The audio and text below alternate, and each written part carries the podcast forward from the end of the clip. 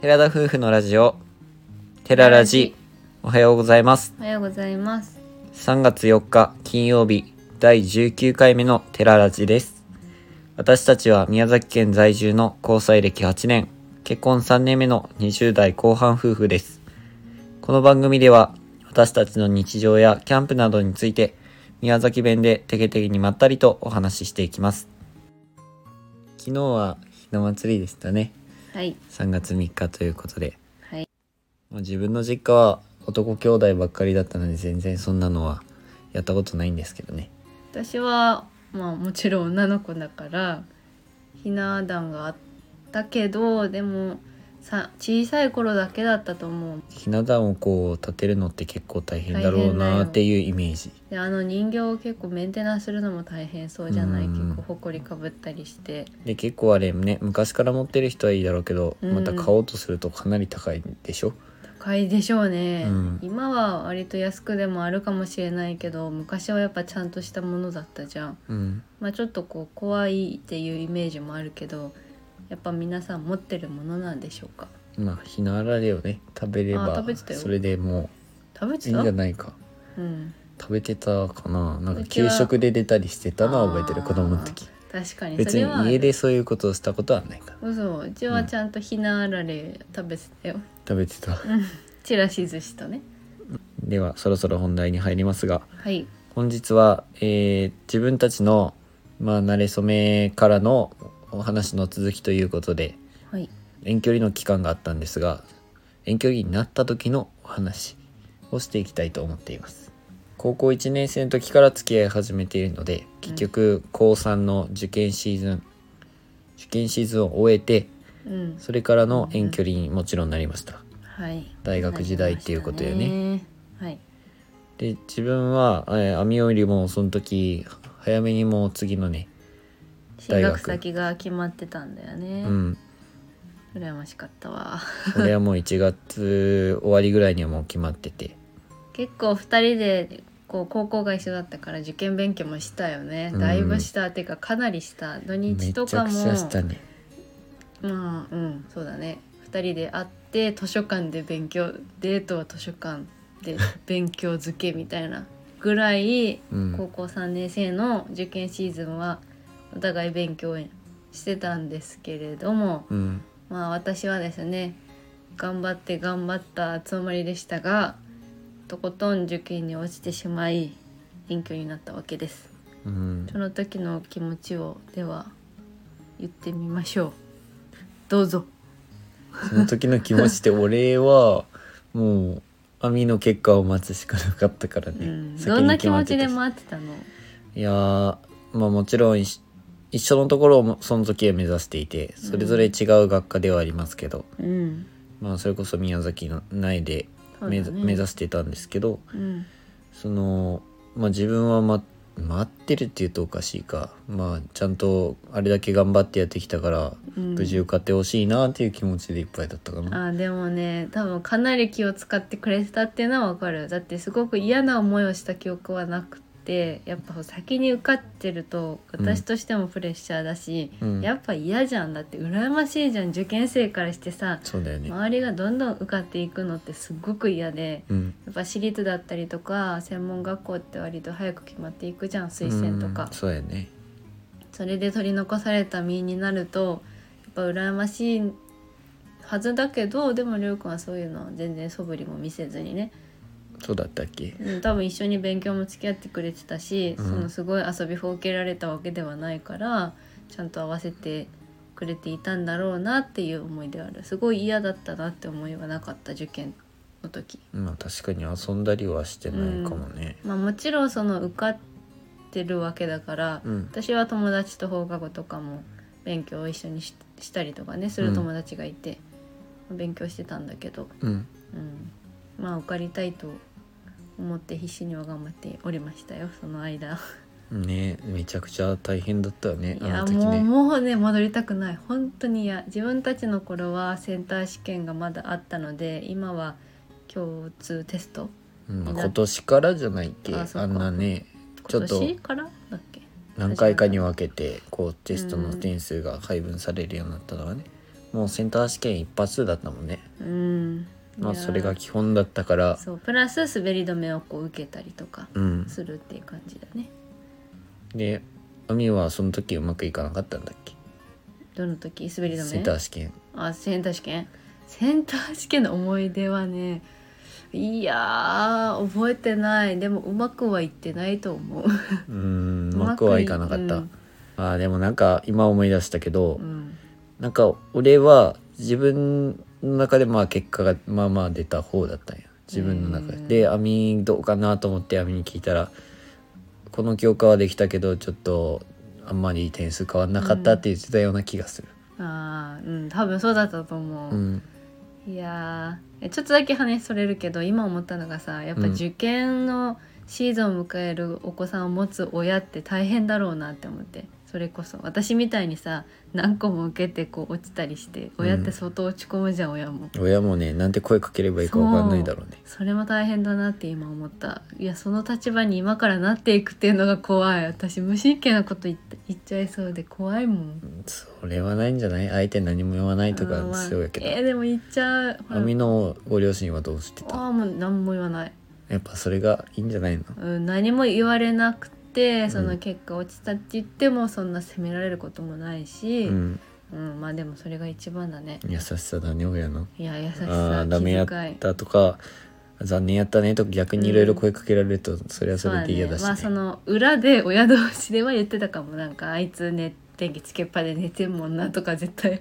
言ってはいただろうけど、うんまあ見守ってくれた親に感謝です。うんはい、で話を戻すと結果は悪くてまあ落ちたということで、後期までずっと受験したんだよね、うんして、うん、俺すごい覚えてるのは亜美がその後期の試験の結果をもう大学に直接見に行くって言っあてそうそうそうで亜美のお父さん亜美はお父さん確かその時行ったんだよねそうそれでねお父さんというね約束をしてこれで受かったら帰りにアパートを探し探しに行こうって言ってくれたの、お父さんが。うんそれで決めて帰ってこようねっていう風に言ってくれたんだけどダメだったんですうわダメ泣けてくるもんその時の気持ちがお父さんもねその帰り道何も言わないでね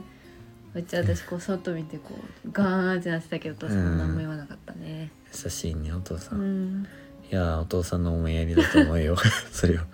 俺はねその時、うん俺も覚えてるけどうん亜美、の結果がまあ確か10時半とか10時とかそのぐらいやったと思うんやけど、うんまあ、うちの親ももちろん「あみちゃんどうやろうね」ってそうだよね心配してて気にたよねで俺もこう携帯をあみから連絡来るの待ちょってその時はメールだったねまだねメールメールでどうだったかなーってとりあえずリビングでうちの親もすぐ近くにいるあ状態だったんそうややったとあの時で恥ずかしい結果見て「あダメだった」って確か一言だけやった、うんその時あそっかーと思って、うん俺なんて返したかちょっと覚えてないいけやど覚えてない私なんて送ったかも覚えてないもうん、ん本当にダメだったとかそういう一言ぐらいで、うんうん、でその時はそれぐらいでも俺もあえて何もあんまり何もこ言葉かけなかったわけじゃないと思うんだけどうん俺もあんまり言わなかった覚えはあってうんでそれから2日後ぐらいに2日後か3日後ぐらいにもうその時には卒業してるじゃんお互い、うん、してるで会った時にその時に亜美がすごく遠距離になったのを実感したのかうん、鹿児島に行くしかなかったんだよねそう決まってるのが一応鹿児島と大分も一個受かってて、ああだたどねっちにするって話だったんだけどうんその大分の方は寮生活になるうん学校だったから、うんそうなるとこう寮君とのいこう行き来っていうかがちょっと難しいじゃん寮ってやっぱルールがあるから夜何時までとかねそれがちょっとやりにくくなるな遠距離って思ったから、うんこう一人暮らしのできる自由度の高い方を選んだって感じかなで鹿児島の方になったそういう理由で鹿児島にしてくれたんだっけうんまあそれもあったとうんそれがあったね大分だと寮になるなって思ったから親としては多分寮の方が安心だったろうなって思うんだけど、うん私はそういうふうに思って鹿児島を決めましたなんかねそれこそ久々にそれ試験の結果が終わって会った時に確か亜美が帰りにすごく泣き出したのを覚えてるんでえー、覚えてそのないな遠距離になるっていうので確か泣いてたと思うんだよねうーんなんかねもうい私は覚えてなくてその時の記憶うんその遠距離になる前日うん別れる前よそのじゃあバイバイみたいなうん最後にあったじゃんあったあったうちの実家でね、うんその日のことはよく覚えてる悲しいっていうのがうんでもその、受験に落ちて遠距離も決定しましたっていう時のは多分ショックどっちがショックだったかも覚えてないくらいもちろん受験に落そちたののはショ落ックちすたっぎててやいろううねのなのか、うんその遠距離っていうのなのかもう両方相まってショックすぎて、なんかうわ人生でこれ挫折だなって思ったもん初めての挫折を経験したなっていう感じがしたなんかもうとことんズタボロすぎてダメすぎて、うんこんなにもダメなことがあるんだなって思った、その時に経験したのうんが初めてそうって初こめとてね、の挫折だなって語れますね、うんうん今でもそれは思うで結果終わってみてさうんまあ今はもう遠距離も終えて今があるわけやけど、うん遠距離やそうだね始まってからなんかいろいろ思うことあった遠距離始まってからそうだねどしかもその遠距離もなんだけど一人暮らしも始まったとあであ全然知らない土地で鹿児島というね、うん周りももう宮崎の人一人だけ同じ宮崎県の子がいたけど、うんもう周りは全然知らない方言しゃべる子ばっかりで、うん割とこう友達っていう人が多かったのよあ知ってるみたいなあ向こうの人たちはそうそうそうそううんああ高校が一緒だったとかねうんそういう子がいたから私こう人見知りだったしあの当初はねめちゃくちゃねそう人人見知りだっただよかねあられねすごい不安で、うんまあ、遠距離っていうのも辛かったりそのすぐ会えないわけじゃん、うんだからいろいろ相まってたかもしれない その時はその時でああいやすごく俺も思うけどねあみってほんと人見知りだったよねいやもう極度極度でもう幼少期からすごい人見知りだったから、あずっとね知らないおじちゃんっていうかその自分が大丈夫そうって思わない人相手はすごいもうマジですごい近寄りませんみたいな近寄らないでみたいな泣きますよみたいな感じだったからあうんそうそれはずっと変わらなかった大学生はでは、うん、社会人になってようやく抜け出しただけ社で会人になってからだったっけなんか大学時代はなかったっけあーで俺のもバイ知トり合いとかと会ったりとあーかそうすだねるようになってあとアぶルバイトの経験を経て、うんまあ、割とその初めて会った人とうんこうなんか喋れるというか、うん普通にこう会話できるっていうふうにはなったかもしれない、なるほどねうん、どうだったの逆に自分はだって新しいこう大学生活だったわけじゃんうんいやなんかね基本的に最初思ってたのは、うんその鹿児島に俺が会いに行くことの方が多いだろうなってああ思言っっててたたからねその話言ってたっけこの言ってたよ俺の方が行くこと多いと思うからってって思っててでその電車代も結局かかるわけや車もまだ持ってなかったしそさう、ねで電車代をこう稼ぐために、まはあ、い月にに最低でも2回ぐらいは俺も会いたかったからうんそのための電車代を稼がないとと思ってとにかく大学に入った時はすぐアルバイトを見つけようとして頑張ったのをお覚え前いい彼氏やなてるいやいやいやそうじゃなくてあみがその時はまだアルバイトできなかったからねそうだねまあ親には私はアルバイトはしないようにとは言わあれてんたまのりしないようにってその最初言ってもうねん、アルバイトするぐらいだったら勉強しなさいうん勉強するためにお金はやるから勉強頑張りなさいというふうに言われてきてたからそれもあ周りりがたいはことそだよの、ねうん、アルバイトを結構してたんだけど、うんそれで勉強をおごそかになるぐらいならするなっていう感じだったね、まあいちょっとだけした期間はあったけどうんずっとはしてないですね。本当に短期間だけだったうんうねんそんな感じでした。うん、まあでも結果的にこう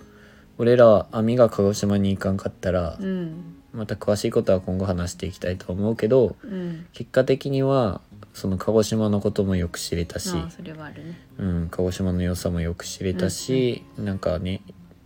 楽しかったよね結果的にはそうだね多分そこからこう旅行とか温泉とかカフェとかねう,、んそういろんなとこに行くっていう楽しみを覚えられたのは遠距離があったっていうのはあったと思う多分お互いこう学生生活も楽しみたかったりとかうんりょうくんはその遠距離があったからサークルとか部活も入らずにバイトを頑張ってくれてたわけじゃん。最初ねうん、っていうのもあったからまた違う人生になってたし2人がもしかしたら思うけど遠距離じゃなかったら続いてなかった可能性もあるよねって話もしたじそうだねゃん。うん、近すぎると逆にっそうそうていう話近すぎると近すぎるでダメになってた可能性はあるなと思います、今思えばまうあんそれを経ての今があるからよかったそれねはうん良かったかなと思うまた鹿児島での思い出はたくさんあるからね行ったところとか、うん山ほどあるねうん、またそれは別で